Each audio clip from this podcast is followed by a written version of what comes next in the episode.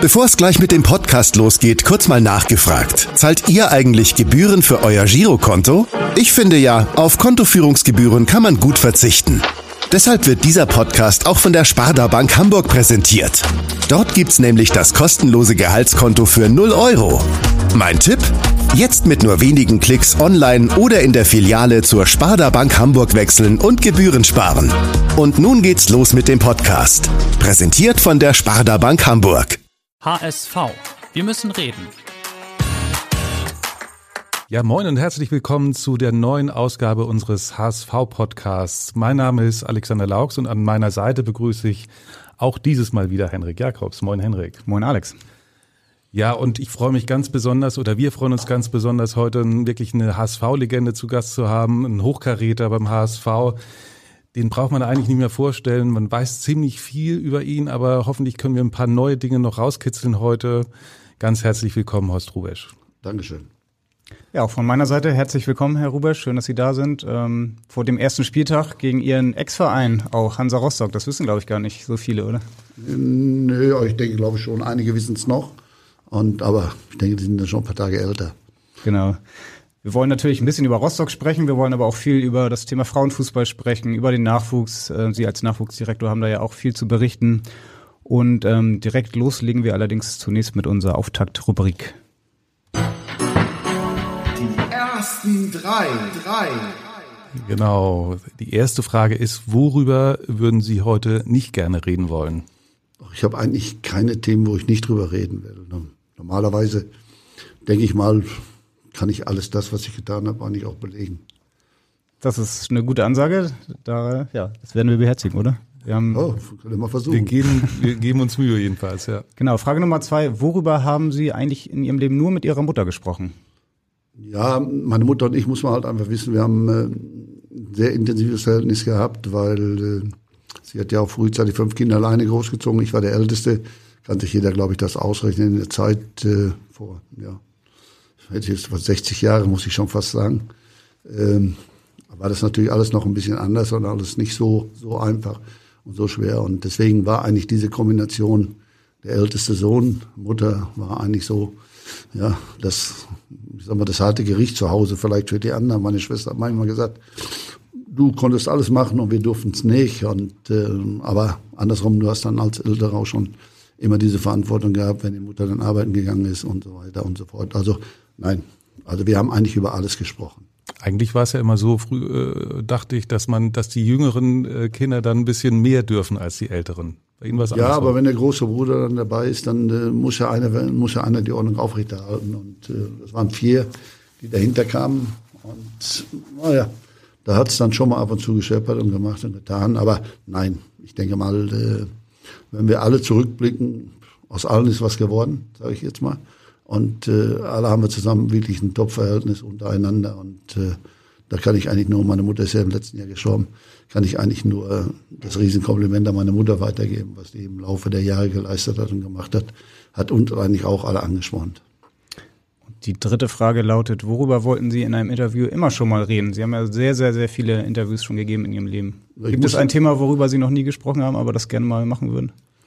Nein, ich habe, glaube ich, über alles schon gesprochen. Es ist, äh, ist eigentlich egal, ob es Angeln ist oder sonstiges äh, und nicht nur über Fußball. Aber vom Grundsatz, dass ich jetzt sagen muss, äh, da will ich überhaupt nicht drüber reden oder da will ich gerne drüber reden. Nein, ich denke mal, das meiste hat sich ja eigentlich immer so ergeben. Es war oft, war es ja auch spontan. Ob es jetzt direkt nach den Spielen oder sonstige Sachen, die, die gelaufen sind. Aber dass ich jetzt irgendwo sagen könnte, ein Lieblingsthema oder das will ich gar nicht oder dies, ich habe ja eine Meinung. Also ich ja. davon aus. Wir werden auf jeden Fall heute über Fußball sprechen und vor allem über den HSV. Auch über Frauenfußball habe ich gerade schon gesagt. Sie sind ja ein großer Fan des Frauenfußballs. Und ähm, über den Nachwuchs natürlich auch. Anfangen wollen wir einmal kurz mit den Profis. Die sind gerade in die Saison gestartet mit dem 2 zu 0 Sieg in Braunschweig. Waren Sie auch im Stadion dabei? Nein, ich war nicht im, im Stadion dabei. Mal die Auswärtsspiele mache ich meistens nicht. Ich muss auch im Nachhinein dann gucke ich mir meist immer die Spiele U21, U19, U17 und so weiter oder die Frauen auch an. Und äh, deswegen bin ich eigentlich normalerweise nur bei Heimspielen. Nein, zufrieden bin ich halt einfach, dass wir es gewonnen haben. Ich weiß ja selber, wie das ist als Spieler. Wenn du die Auftaktspiele hast, manchmal laufen sie rund, manchmal laufen sie nicht rund. Diesmal war es nicht rund, aber wir haben es letztendlich mit 2-0 gewonnen. Das ist, ist, ist, glaube ich, jetzt der entscheidende Punkt. dass wir da wirklich positiv reingestartet sind. Jetzt haben wir zwei kommende Heimspiele. Da werden wir halt nachlegen müssen. Und äh, mit dem Pokalspiel, denke ich, sehe ich das genauso. Also es sind drei Spiele, wo ich jetzt einfach sage, da müssen wir nachlegen und da wollen wir auch nachlegen. Mhm. Trotzdem ist das äh, ein Vorgeschmack gewesen auf das, was den HSV in dieser Saison häufiger erwarten wird. Also eher tiefstehende Gegner, Konter. Ja, also natürlich, natürlich. Da gehe ich von aus, aber es war im letzten Jahr ja auch nicht anders zum Teil. Und äh, nein, ich denke mal, man weiß, was auf einen zukommt. Man weiß auch, was man will. Und ich denke, was wir ja getan haben äh, in den letzten Jahren, ist ja, dass wir kontinuierlich gearbeitet haben. Also kontinuierlich versucht haben, über junge Spieler, also über eigene Spieler dann eben halt auch weiterzukommen und diesen Weg mit den jungen Spielern jetzt zu gehen. Und äh, da bin ich halt froh, dass äh, Tim Walter das mitmacht, Jonas Boll das mitmacht. Von uns aus ist es kein Problem. Wir haben jetzt auch, äh, um halt einfach nochmal einen Umschlag jetzt für mich schon zu machen, auf den Nachwuchs in der Richtung. Wir haben auch im letzten Jahr mit der jüngsten U21 einen in Deutschland gespielt. Das waren alles 18-, 19-Jährige, die sich da wirklich super entwickelt haben und die wirklich eine super Saison gespielt haben und am Ende dann in der Ausstiegsrunde waren. Und ich denke, das ist auch der Weg, den wir in Zukunft gehen müssen. Nein, also für mich ist es halt einfach eine Geschichte gewesen. A, Saisonstart. Auf der einen Seite, du weißt manchmal nie, wo du stehst oder wie es gerade läuft. Und äh, deswegen waren die zwei Punkte umso wichtiger. Die drei, vier. Die drei. Genau, am Ende waren es sogar drei. Auch ja. dank äh, Robert Glatzel. Der ist ja mittlerweile ein echtes Kopfballungeheuer geworden. Das erinnert schon fast an Horst Rubesch von damals. Ähm, ja, wie wichtig ist er für den HSV da vorne drin? Na gut, ich hab, war ja immer der Verfechter, große Spieler zu haben vorne. Ich meine, ich habe auch gerne die Kleinen, ich habe Gnabry und Co. ja auch alle gehabt. Äh, aber mir war immer wichtig, dass ich eine Kombination hatte, dass ich also beides hatte. Sandro Wagner zum Beispiel. Und deswegen, man sieht's an Glatzel auch, im letzten Jahr eine überragende Saison gespielt. Und ich glaube, dass er dieses Jahr auch wieder eine spielen wird in der Richtung. Er muss auch einer, bleib ich ganz einfach davon, mit seiner Art und Weise Fußball zu spielen und mit seiner Art und Weise ähm, wie er, wie er mir zumindest rüberkommt, äh, wenn ich ihn am Campus treffe, muss er halt nicht auch vorweglaufen. Er muss halt auch die Jungen mitnehmen, er muss sie mit reinbinden, machen, tun und letztendlich muss er sogar erziehen. Ja. Weil er ist als Stürmer, habe ich immer gesagt, bist du darauf angewiesen, denen zu erklären, was machst du da eigentlich? Und die müssen dich ja treffen. Und das ist der entscheidende mhm. Faktor dabei. Er macht ja sehr, sehr viele Kopfballtore. Er hat mal erzählt, das war eigentlich gar nicht so seine Stärke. Das zeigt natürlich auch, dass man sich da extrem entwickeln kann. Ähm, sehen Sie da Parallelen vielleicht auch zu sich selbst? Ja, sagen wir so, was, was, was bei mir sicherlich anders war, ich habe mehr in der Box gespielt als er, er geht oft aus der Box noch raus, versucht dann da mitzuspielen, ist eigentlich nicht sein Job, sage ich jetzt mal, weil ich denke mal da vorne, wissen wir, ist er lebensgefährlich, er kann Bälle festmachen, er hat einen guten Körper, er hat auch eine gute Technik, er hat Tore mit dem Fuß genauso gemacht, wie ich es auch gemacht habe. Haben mir immer alle geschrien, ja klar, wenn du die entscheidenden Tore mit dem Kopf machst, bleiben die natürlich hängen, so wie es bei mir war. Aber ich habe ja wesentlich mehr Tore mit dem Fuß gemacht als mit dem Kopf letztendlich. Mhm. Aber trotzdem, äh, Uwe Seeler hat immer gesagt, er hat das eigentlich regelmäßig trainiert auch. Ne? Haben ja. Sie das auch gemacht früher? Ja, Ist das das Timing das Entscheidende? Ja, ich habe vielleicht einen großen Vorteil gehabt von, von klein auf. Ich habe Handball gespielt. Und äh, auf der, auf der linken Position als Rechtshänder, dann musst du halt ein Timing haben, wann steigst du, wann machst du. Und äh, das hat mir natürlich dabei sicherlich geholfen, aber das habe ich von Anfang an gehabt. Das sind halt so Dinge, wo ich ja vielleicht sagen, okay, das kannst du vielleicht nicht lernen, aber du kannst es trainieren. So, und das habe ich ja auch getan und, und ich glaube, wenn man mal die Zeiten zurückdreht, ich kann mich erinnern, ob es Kals, Magatidien oder wie sie alle hießen waren, selbst Wehmeier, wir haben selbst nach dem Training immer noch mal 10, 15 Minuten Flanken. Uli Stein ist geblieben oder Jupp Keutke damals bei mir, so dass wir da immer wieder gesagt haben, okay, was passt noch nicht, was machst du, wenn du wo? Ich zeige an. Und bei Karls Magath oder so mal Karls Magath und bei mir war es eigentlich eine klare Absprache, ob es das 4-3 in München war oder mit Manni die Bälle. Keiner wusste, sag ich mal, jetzt wo er hinkommt, aber sie wussten alle, was passiert. Und sie konnten es trotzdem nicht verhindern. Und das ist eigentlich das, was ich mir eigentlich denke und was ich eben auch gemeint habe mit Glatzel, dass du einfach versuchen musst, deine Spieler, deine, deine Mitspieler auch, ja, die Möglichkeit zu geben, zu wissen, was machst du jetzt? Wo, wo muss der Ball hin? So, und wenn du das einmal hast, dann hast du eine gewisse Harmonie in der ganzen Geschichte und dann wird es eigentlich auch leicht gegenüber den Abwehrspielern. Mhm. Weil der Abwehrspieler muss erstmal gucken, wo du bist, wo der Ball ist und äh, hat nicht diese Möglichkeit. Ich weiß genau, wenn der Ball kurz kommt, dann kann ich auch sag ich mal, mit all dem, was ich habe, eigentlich in diese Bälle steigen. Ja, das macht er mittlerweile wirklich sehr, sehr gut. Ja. Ähm, ja, wird auf jeden Fall auch wichtig sein, wenn der HSV sein Saisonziel erreichen will, den Aufstieg dann im fünften Anlauf. Ihr Freund Felix Magath, Sie haben ihn gerade schon angesprochen, hat gesagt, der HSV ist der Favorit. Das haben auch viele andere schon gesagt. Hat er recht? Ähm, was würden Sie sagen? Ja gut, mir ist egal, ob jetzt einer sagt, ob es fähig ist oder sonst was. Wir sind Favorit. Nein, ich denke, du musst es selber wollen. Und das ist das, was wir dieses Jahr getan haben. Wir haben, denke ich mal, uns wirklich von Anfang an jetzt hingestellt und haben gesagt, klar, unser Ziel ist der Aufstieg und da müssen wir uns auch dran messen lassen.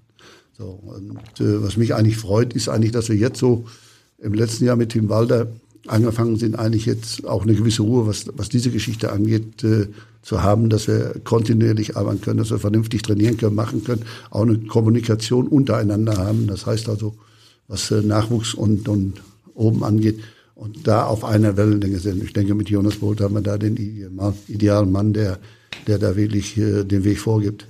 Mhm. Wir wollen eigentlich mehr nach vorne gucken, aber nur mal ein kleiner Blick zurück. Relegation. Ist, haben Sie Felix schon verziehen, dass er Ihnen und dem HSV den Aufstieg äh, vermasselt hat? Na gut, ich meine, der Felix hat nicht gespielt, oder? Also wenn das hat, auf, hat aufgestellt. Ja gut, aber ich denke Wo hat die Mannschaft aufgestellt? Ja, ja, genau.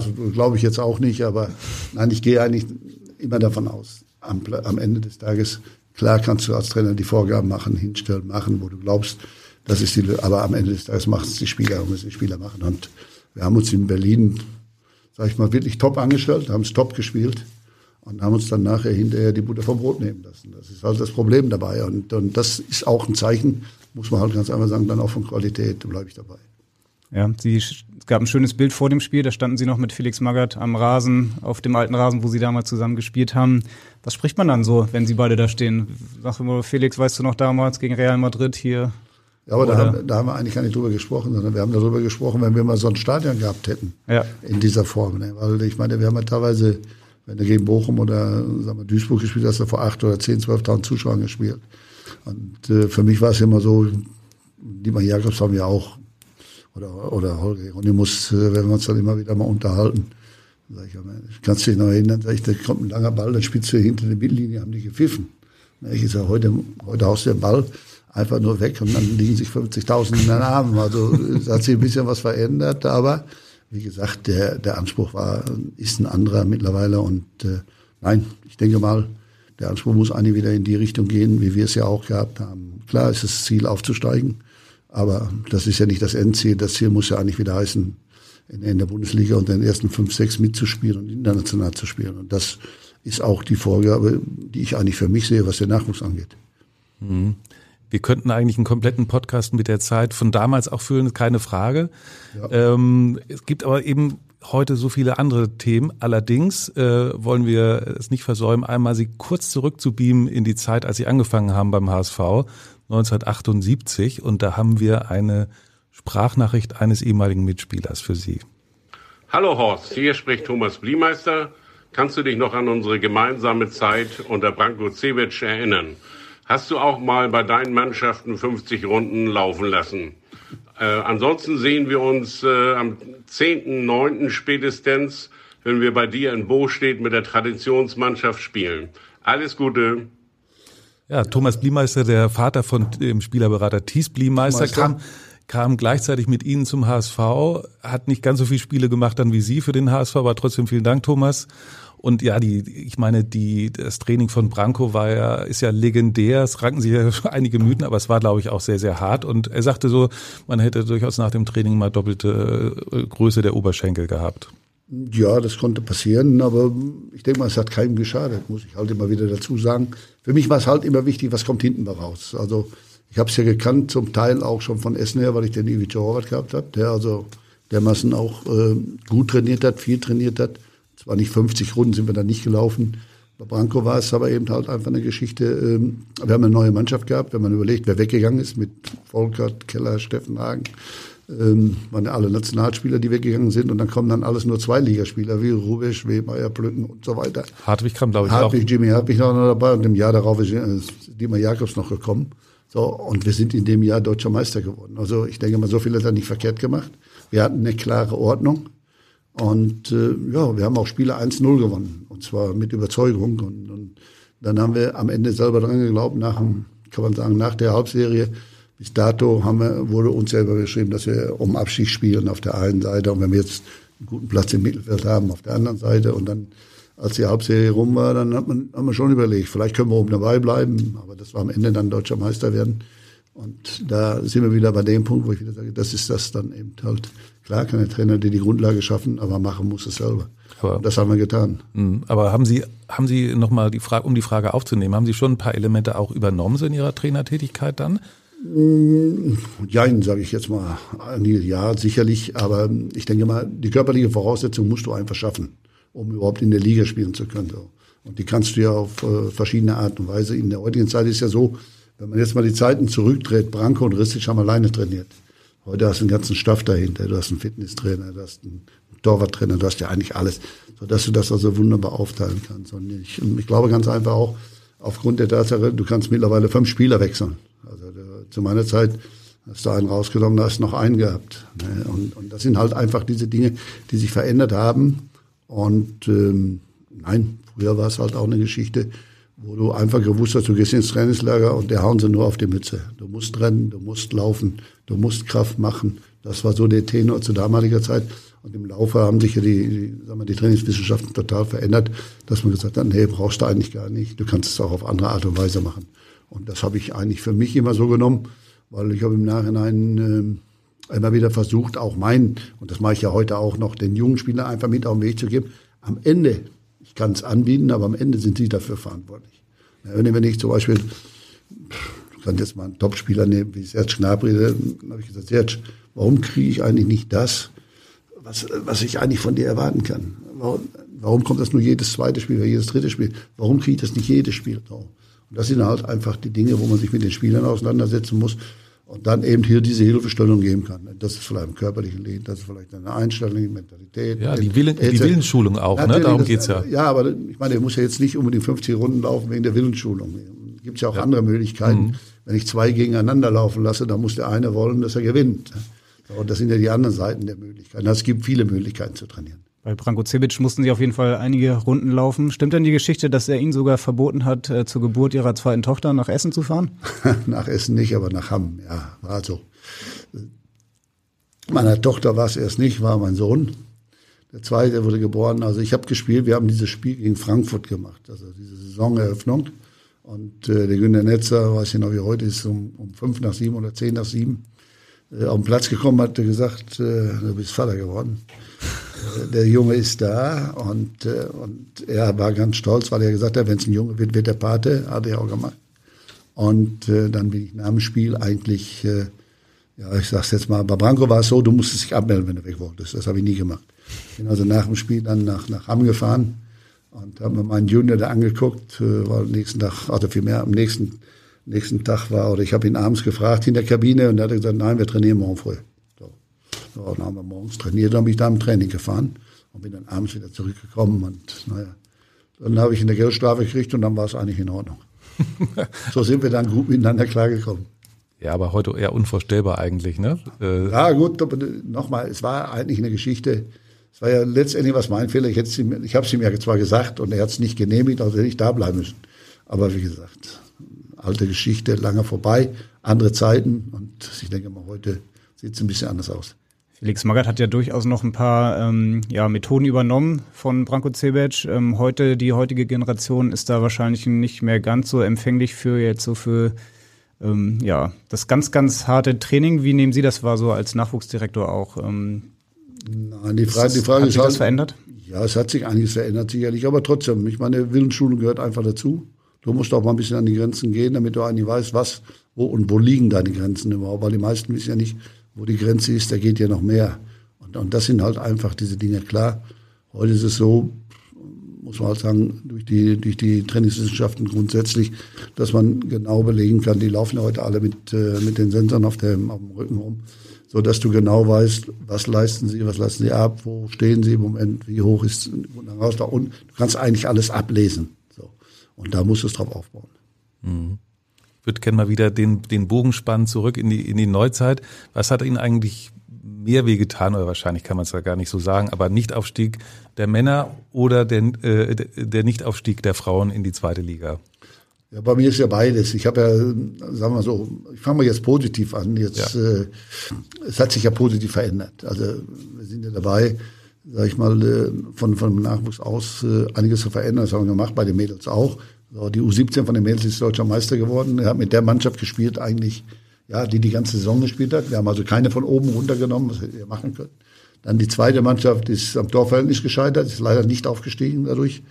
Und äh, bei Ja, bei der ersten Frauen war es dann halt einfach so, die haben ein überragendes Jahr gespielt und haben dann in diesem einen einzigen Spiel, was sie verloren haben, letztendlich die Meisterschaft verloren, dadurch also nicht den Aufstieg geschafft. Aber wie gesagt, äh, nein, ich denke mal, das muss man positiv sehen. Und äh, ja, was hat mehr wehgetan? Es hat alles wehgetan, wenn man das so mhm. will, im Nachhinein auch.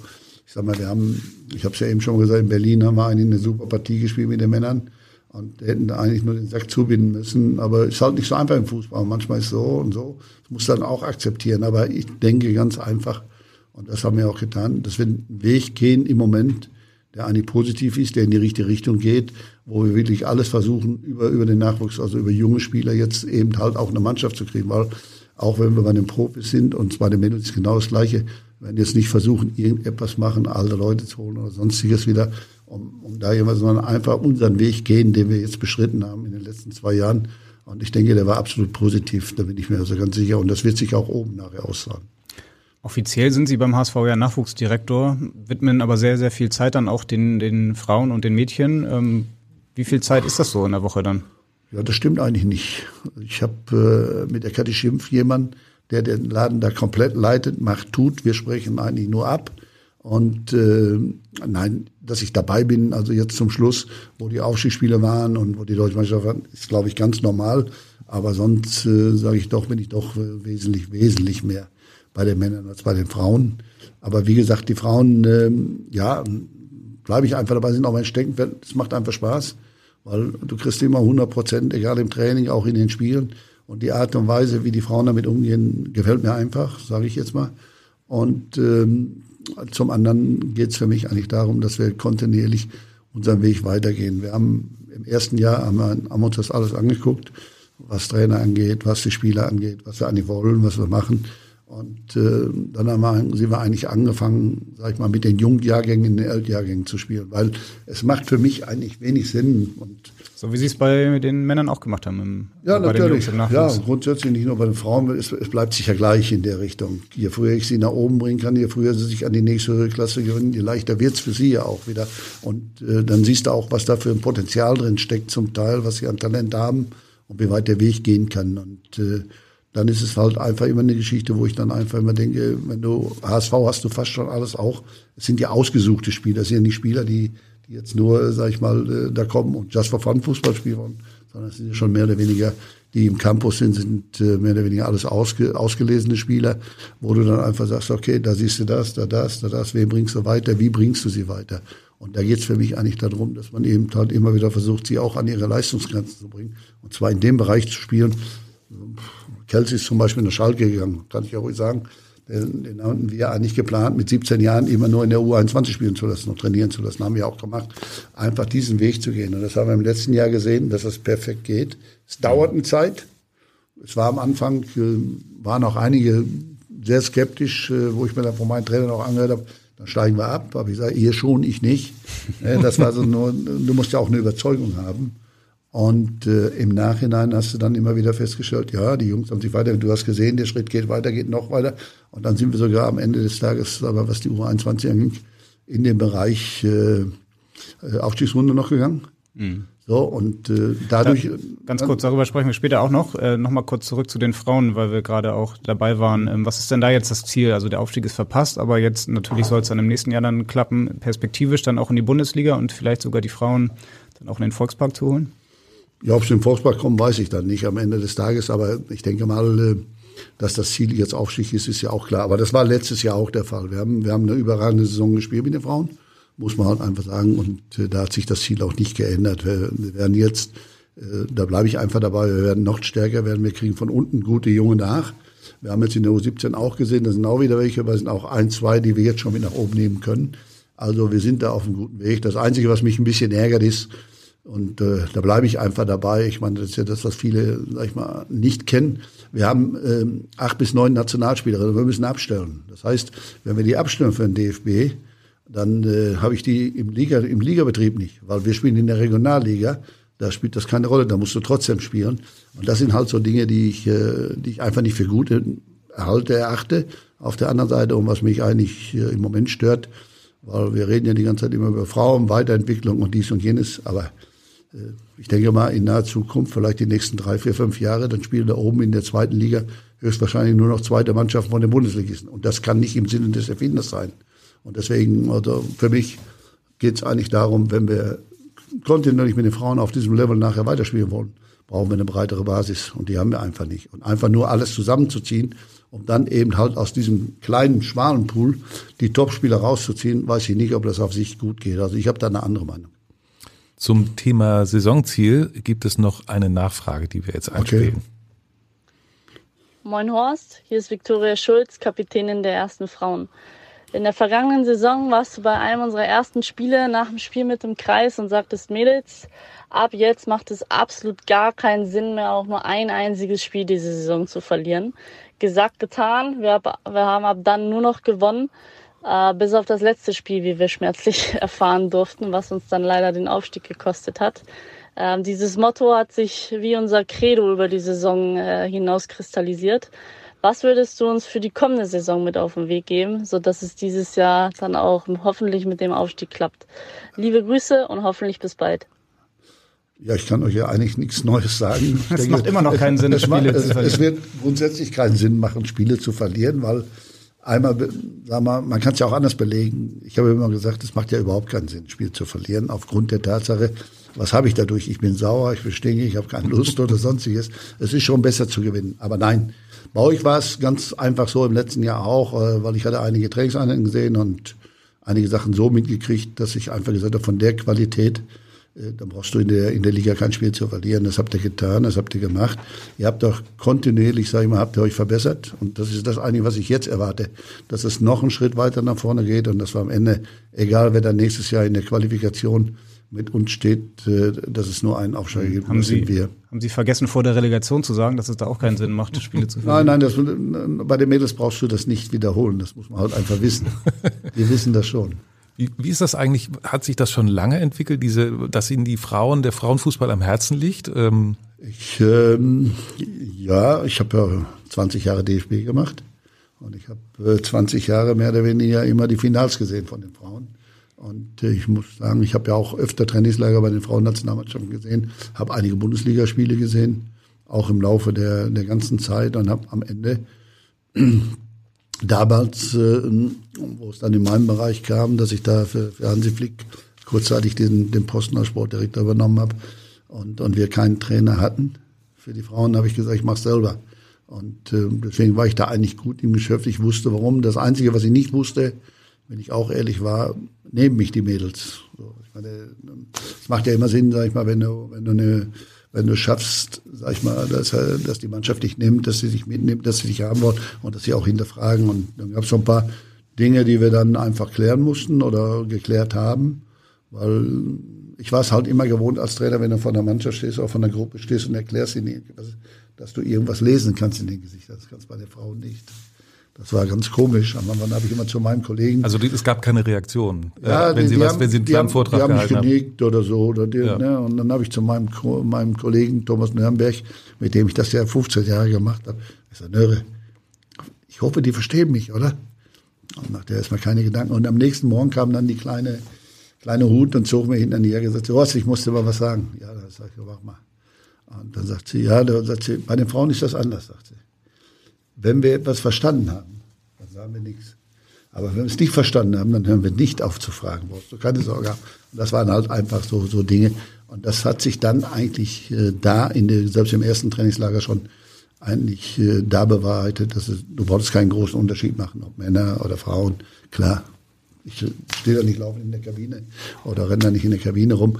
Aber sagen wir, vom Training her, vom Umgang her, von der Handsprache her, war es eigentlich überhaupt kein Problem, weil die Mädels, sie, sie wollen es beweisen, sie tun es auch und sie geben, ich habe eben schon mal gesagt, sie geben immer 100 Prozent. Und das war hier bei uns jetzt in diesem Jahr auch. Selbst, äh, ich sag mal jetzt in Potsdam, äh, ja, ich sag mal, wir haben uns ja selber geschlagen mit diesem blöden Pass, der über die ganze Saison nicht passiert ist, einmal von unserer Torhüterin. Äh, dass er den Ball genau in die Füße spielt, dann die praktisch ins leere Tor spielen kann und dann zwei Minuten später den zweiten Fehler machen, dann wird es natürlich für alle schwer. Dann waren die Bedingungen, ohne dass ich jetzt, ich meine, die anderen haben auch drauf gespielt, äh, waren die Bedingungen waren katastrophal, bleibe ich einfach dabei. Also, äh, auch das Stadion, die, der Platz war eine Katastrophe, kein Wasser, nichts drauf. Und ich denke mal, das ist auch den, den Mädels von, von Potsdam gegenüber nicht, nicht fair und gerecht gewesen. Aber wie gesagt, das Spiel ist so gelaufen und äh, deswegen nochmal für mich, also ich bleibe bei meiner Meinung. Es macht dies Jahr wieder keinen Sinn. Es wird immer wieder schwerer werden, das ist auch klar. Aber wie gesagt, nein, am Ende muss es heißen HSV zweite Liga. Ja, aber lassen Sie uns mal bei den, bei den DFB-Frauen bleiben, haben Sie ja eben schon äh, angesprochen. Sie kennen ja auch noch viele Spieler, äh, die Sie auch trainiert haben. Sind Sie ja. denn, jetzt läuft die EM-Viertelfinale gegen Österreich, sind Sie im EM-Fieber? Auch, nein, Fieber nicht, aber ich gucke natürlich die Spiele, ist schon klar. Ich gucke die anderen Spiele. Im Moment muss ich sagen, äh, England, Deutschland ragen raus. Franzosen tun sich jetzt auch ein bisschen schwer durch ihre Verletzung. Und äh, man hat gesehen, wie schwer sich die Holländer getan haben wie schwer sich einige andere getan haben bei, bei dieser EM. E Und äh, nein, erstes Spiel war top gegen Dänemark, das muss man klar sagen. Im zweiten Spiel haben wir das gezeigt, was eigentlich Deutschland ausmacht, deutsche Tugenden. Die haben wir wirklich 19 Minuten gespielt. Und äh, ja, im dritten Spiel war es halt so, dass wir dann eben halt auch durch die beiden Wechsel, die automatisch kommen mussten, durch die gelben Karten und äh, die anderen Wechsel, die wir gemacht haben, dass es vielleicht nicht ganz so rund lief. Aber da denke ich mal, wenn, äh, wenn Poppy gleich erste Minute den Kopfball reinmacht, dann äh, wird das auch höchstwahrscheinlich mit fünf, sechs, sieben Stück nach Hause gehen. Ne? Das ist ein gutes, gutes Stichwort. Äh, Poppy, also Alexandra Popp, die haben Sie damals 2018 ja selbst noch trainiert, richtig? Mhm. Und zu der haben Sie auch eine besondere Verbindung. Ja, ich habe so einige da eine besondere Verbindung dabei. Da sind äh, bestimmt 10, 15 dabei. Äh, aber wie gesagt, ein Schüler zum Beispiel, die jetzt mit Corona daneben liegt, die zählt ja auch nicht, die kommt jetzt auch wieder zurück. Und bei Poppy ist halt so, Poppy ist sicherlich äh, der ideale Mittelstürmer, was Frauen angeht. Also aber einmal Kopfballungeheuer auch. Ja, nicht nur Kopfballungeheuer, Poppy kann ja alles. Das ist, sie hat einen Mordschuss auf der einen Seite, hat einen guten Körper, auf der anderen gute Technik. Und äh, sie bringt eigentlich alles mit, was ein Mittelstürmer haben muss. Ja, und sie hat auch eine Frage an Sie und die hören wir jetzt. Poppy hat immer eine Frage. So, Horst. Wo, ja. Du altes Kopfballungeheuer. Ich hoffe, du weißt, wer hier gerade spricht. Ich habe von dir gelernt und hoffe, dass ich den einen oder anderen Freistoß auch noch äh, reinzimmern kann, den du mir gezeigt hast. Und äh, hoffe, du hast viel Spaß. Und ja, habe ich eine Frage an dich. Ähm, grundsätzlich glaube ich, ist es immer wichtig, wie geht's dir denn? Liebe Grüße. Tschüss. Ja, ich weiß, mir geht's gut. Äh, das hast ja meiner Frau ab und zu schon mal geschrieben, dass es mir gut geht. Und, äh, aber sonst geht's mir eigentlich ganz gut, ja. Ein bisschen, äh, bisschen zugenommen vielleicht noch, aber sonst alles andere ist eigentlich ein Thema. Also Sie haben noch guten Kontakt zu ihr auch ja, regelmäßig? Ich hab, ja, ja, nein, dieser Kontakt, während, der, während des Turniers auch mal? Ja, ich hab noch mal, schreibe ja dann auch mal. Das ist ja das Schöne, dass man das gelernt hat. Ich habe es ja von den Spielern gelernt mit dem Laptop und äh, mit diesen Telefons umzugehen da und zu schreiben, Mails und dies und jenes. Und äh, nein, die Verbindung zu den Mädels sind geblieben, ist ja auch geblieben. Mein Thomas Nürnberg, der ist ja auch noch immer noch dabei. Und äh, mit Britta Karlsson, äh, die ich ja damals dazugeholt habe, äh, habe ich ja auch eine Verbindung. Wir wohnen ja fast nebeneinander in Ortschaften hier in der Nähe von Burgstedt. Und äh, nein, da bleibt, äh, da wird auch nichts anbrennen. Hast ja eben gehört, damit ich, bin ja auch nicht so, dass ich jetzt sage, sie oder du oder hin, sondern die Mädels sagen alle Horst. Und äh, das war für mich eigentlich wichtig. Deswegen habe ich es ja eben gesagt, aber es geht eigentlich darum, immer eine Verbindung zu schaffen. Und ich habe immer den Anspruch von mich auch, wenn ich was verkaufe oder weitergebe, dass es funktioniert, dass es ehrlich ist und dass sie merken, es funktioniert. Weil du bist immer dann als Trainer, glaube ich, äh, auf dem richtigen Weg, wenn, wenn du ihnen was an die Hand gibst, was sie umsetzen und, und merken auf einmal, es funktioniert, es geht. So, und dann glauben, glauben sie dir letztendlich auch. Und das muss auch der, muss eigentlich auch der, ja, sagen wir, das Ziel immer wieder sein, Sachen weiterzuentwickeln, zu verbessern, zu machen und nicht zu stagnieren. Und das, die Ansprüche, die ich habe, ist bei Poppy oder bei meiner Abwehrspielerin überall das Gleiche. Das reicht mir nicht. So, weil ich nochmal, ich weiß selber, Ihr habt eben mal einen Rückblick gemacht, wie ich hier angefangen bin mit Thomas Bliemeister. Ich weiß selber, was ich da gespielt habe und ich weiß auch selber, was ich gespielt habe, als ich gegangen bin. Das war eine ganz andere Liga in dem Fall.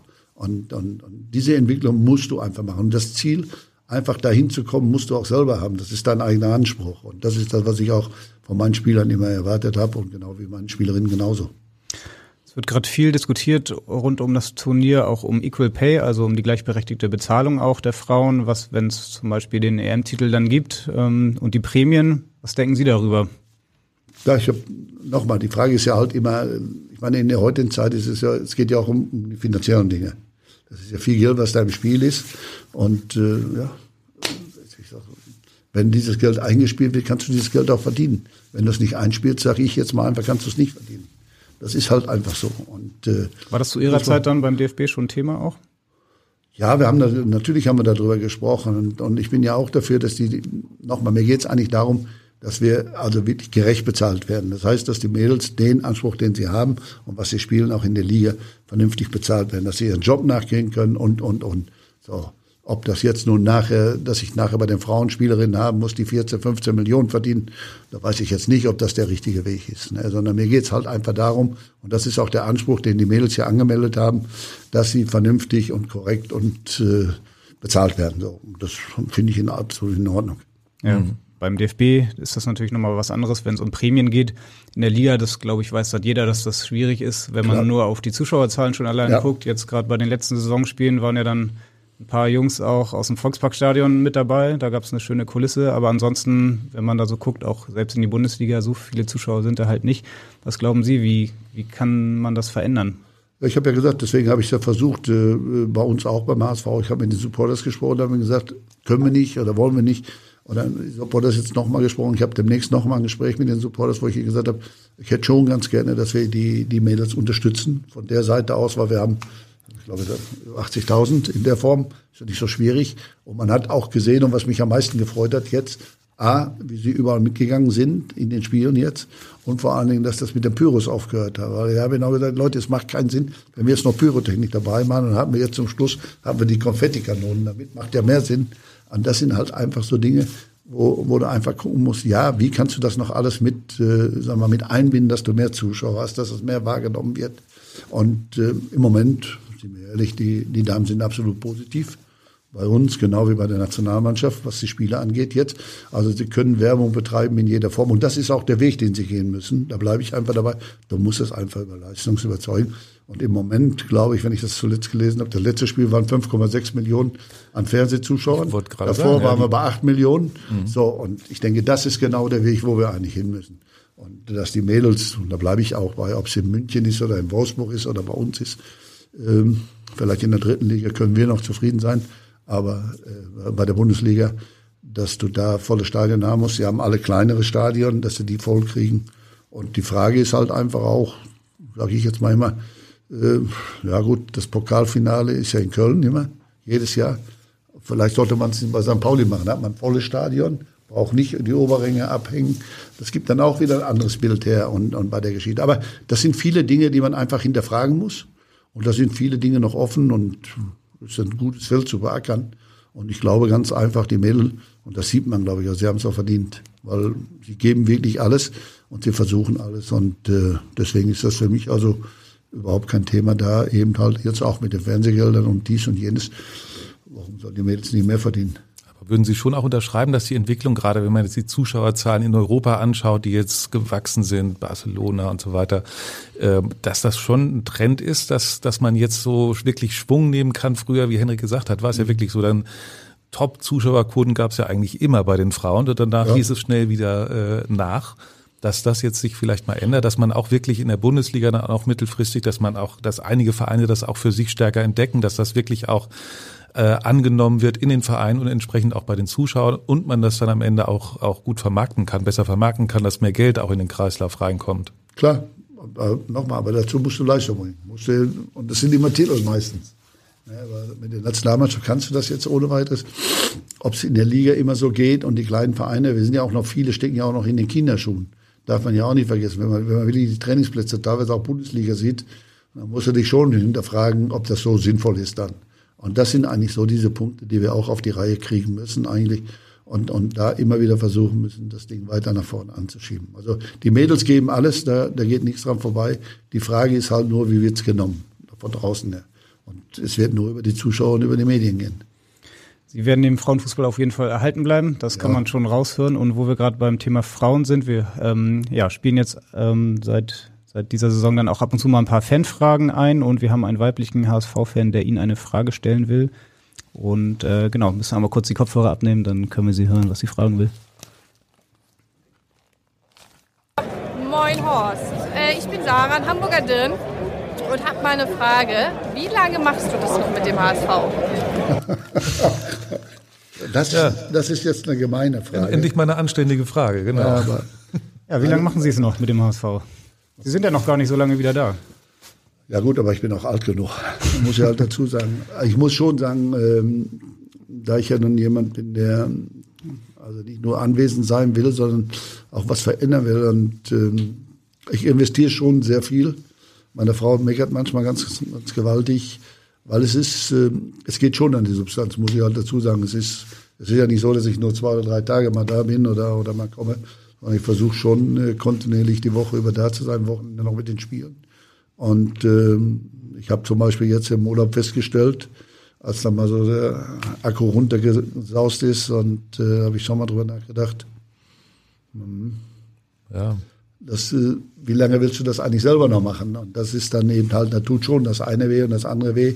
Aber nein, im Moment macht es mir eigentlich noch Spaß. Jetzt mache ich erstmal, gucken wir mal. Mein Ziel ist einfach jetzt dieses Jahr erstmal so durchzuziehen, dass wir wirklich die Ziele, die wir uns gesetzt haben, eigentlich erreichen. Das, das heißt, äh, wir werden unterstützen, dass die Profis aufsteigen mit all dem, was wir haben im Nachwuchs. Wir werden versuchen, die Mädels dahin zu bringen, genau wie die, wie die U21, U19. Es wird alles in dieser Form ausgerichtet sein, da erfolgreich Fußball zu spielen. Und äh, deswegen bleibe ich einfach dabei. Ich werde dem HSV, da brauche ich auch nicht drüber nachdenken, äh, wahrscheinlich ewig erhalten bleiben, ob das nun immer in dieser Funktion ist. Aber ich habe auch nicht den Anspruch, muss ich halt dazu sagen, dass der HSV von mir abhängig ist, sondern ich versuche jetzt auch schon in den zwei Jahren eigentlich diese Verantwortung immer wieder zu verteilen. Ob es meine Trainer sind, ob es der Staff ist drumherum, alles, was wir haben. Äh, du bist eigentlich nur so gut, wie deine, deine Leute sind. Und das muss man einfach wissen. Und das ist nicht Horst Rubisch, sondern ist der HSV, ist die Raute. Und, und ich bin Teil jetzt davon und versuche das mit einzubringen. Und ich denke mal, und da hoffe ich eigentlich auch drauf, und das hat die Entwicklung gezeigt in den letzten beiden Jahren, dass wir wirklich, äh, im ersten Jahr war es schwierig, aber im zweiten Jahr hat es einige Zeit, dass wir zusammengewachsen sind. Ob das jetzt Norderstedt ist und der Campus ist oder umgedreht. Wir haben äh, diesen Rautentag gemacht, was uns auch nochmal alle wieder zusammengebracht hat, trotz Pandemie, trotz all dem. Und äh, ich muss also hier an dieser Stelle vielleicht auch mal einfach Kompliment an all, an all die, die, die mit mir arbeiten, egal ob es jetzt administrativ ist oder die Trainer. Sie haben alle wirklich irgendwo was eingebracht und, und sich da reingehängt in der Geschichte, weil es war doch nicht einfach in dieser Pandemiezeit vor allen Dingen da, das alles aufzufangen. Auch was die, die Kleinen anging, vor allen Dingen in Norderstedt und dann auch bei uns im Campus. Wir haben auch einige Fälle gehabt mit Corona und, und, und. Und äh, da bist du eigentlich darauf angewiesen, wie weit ist jeder bereit eigentlich zu gehen, sich, sich da einzubringen. Und nicht immer zu fragen, was kriege ich dafür oder was mache ich, sondern wir sind jetzt mittlerweile, glaube ich, an den Punkt gekommen, wo der eine den anderen unterstützt, weil ich bin am Anfang gekommen, habe ich manchmal wirklich gedacht, hallo, wo bin ich jetzt hier gelandet? Da hat sich der andere gefreut, wenn der, wenn der mit der U17 verloren hat oder mit der U19 gewonnen hat.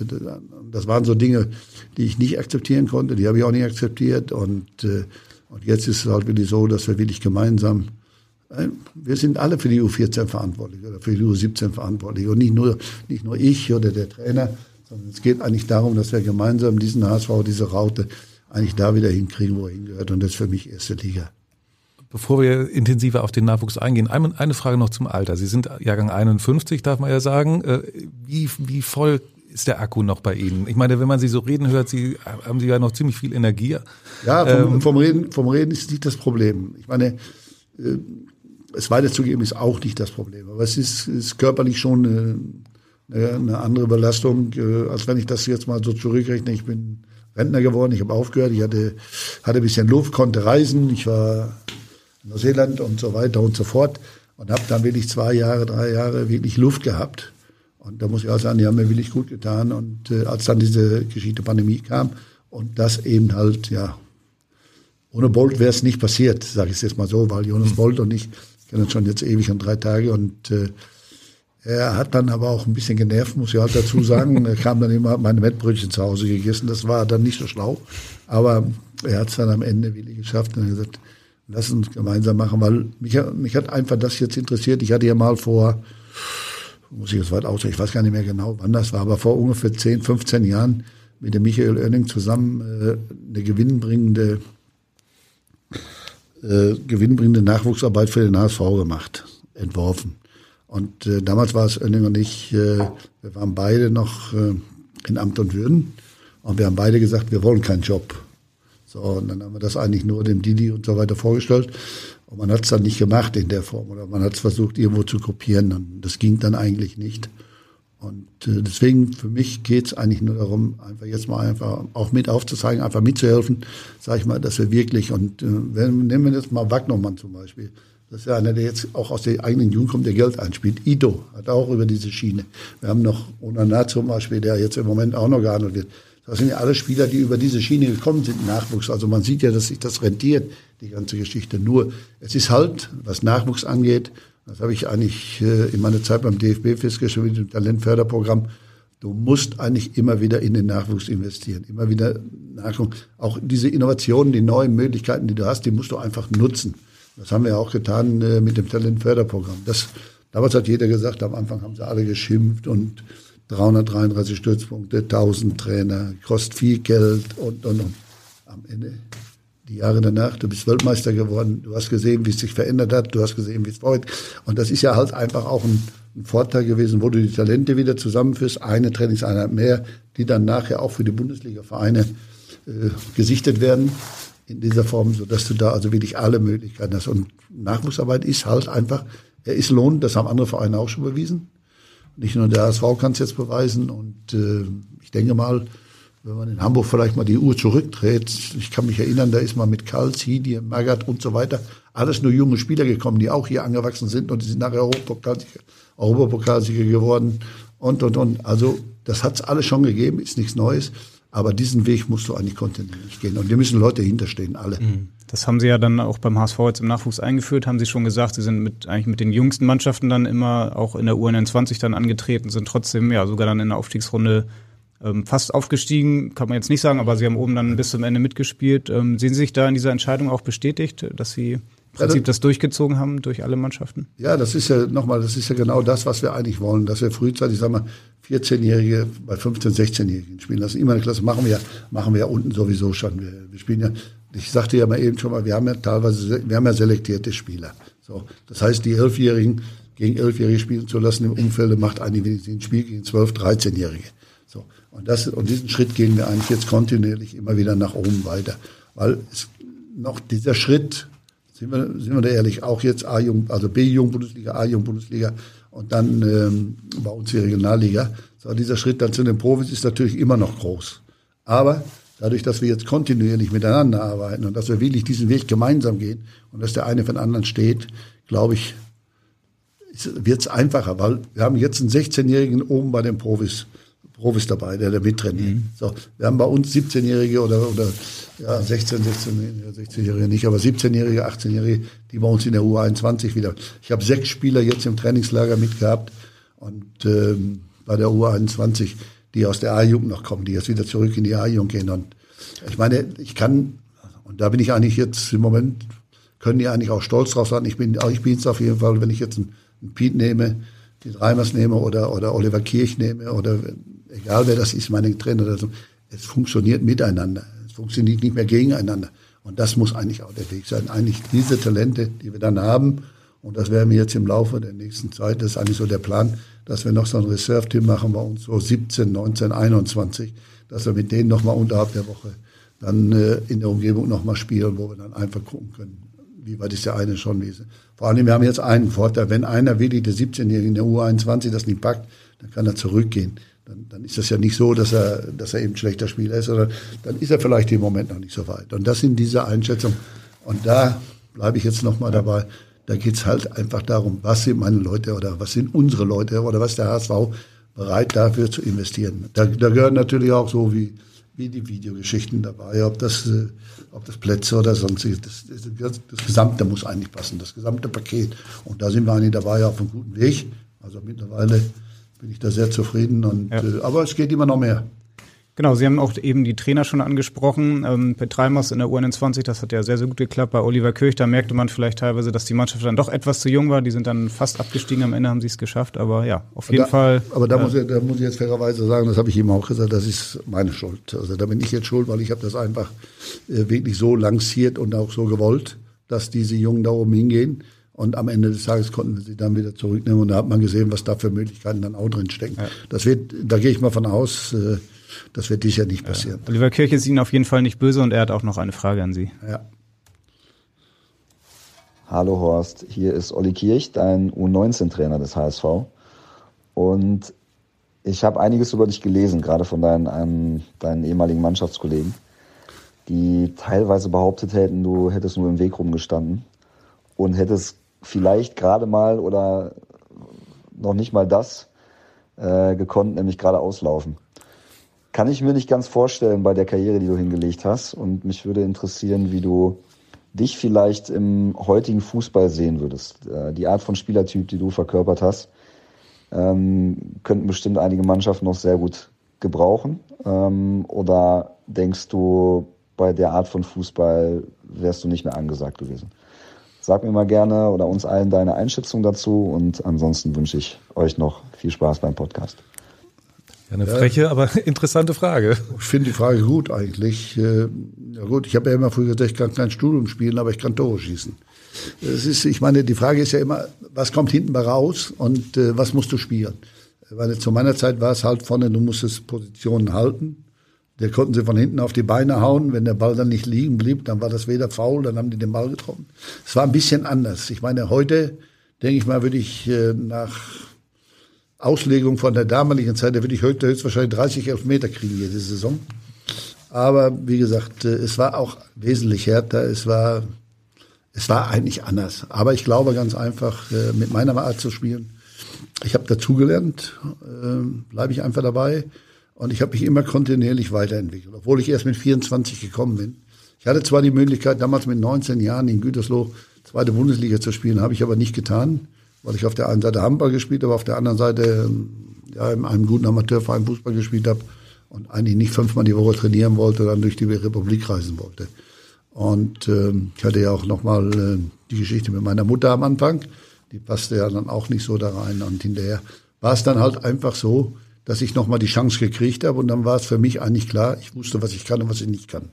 Das ist, äh, das wäre ganz gut, wenn das einige Spieler heute auch wüssten, äh, dass sie das, was sie nicht können, weglassen oder besser trainieren und das, was sie können, noch weiter und verbessern. So, das habe ich getan. Und ich glaube ganz einfach mit meiner Einstellung, meiner Art und Weise auch zu spielen. Und äh, ich denke, Kopfballtore sieht man heute noch nach wie vor, sind ziemlich entscheidend. Aber wie gesagt, andersrum, ich konnte unten auch. Also ich kann mir schon vorstellen, dass ich heute auch spielen könnte. Die Elfmeter hab, würden Sie auf jeden Fall auch noch. Ja, ich habe ja keine geschossen. Wenn ich die geschossen hätte, wäre ich öfter Torschützenkönig geworden. Die hat Manni Karls geschossen bei uns. Stimmt. Also die zählen dann nicht. Und äh, nein, also ich denke mal, ich bin jemand gewesen, sage ich mal, der über die Arbeit gekommen ist. Ich bin nicht jemand, der gewesen, ich habe ein Talent gehabt.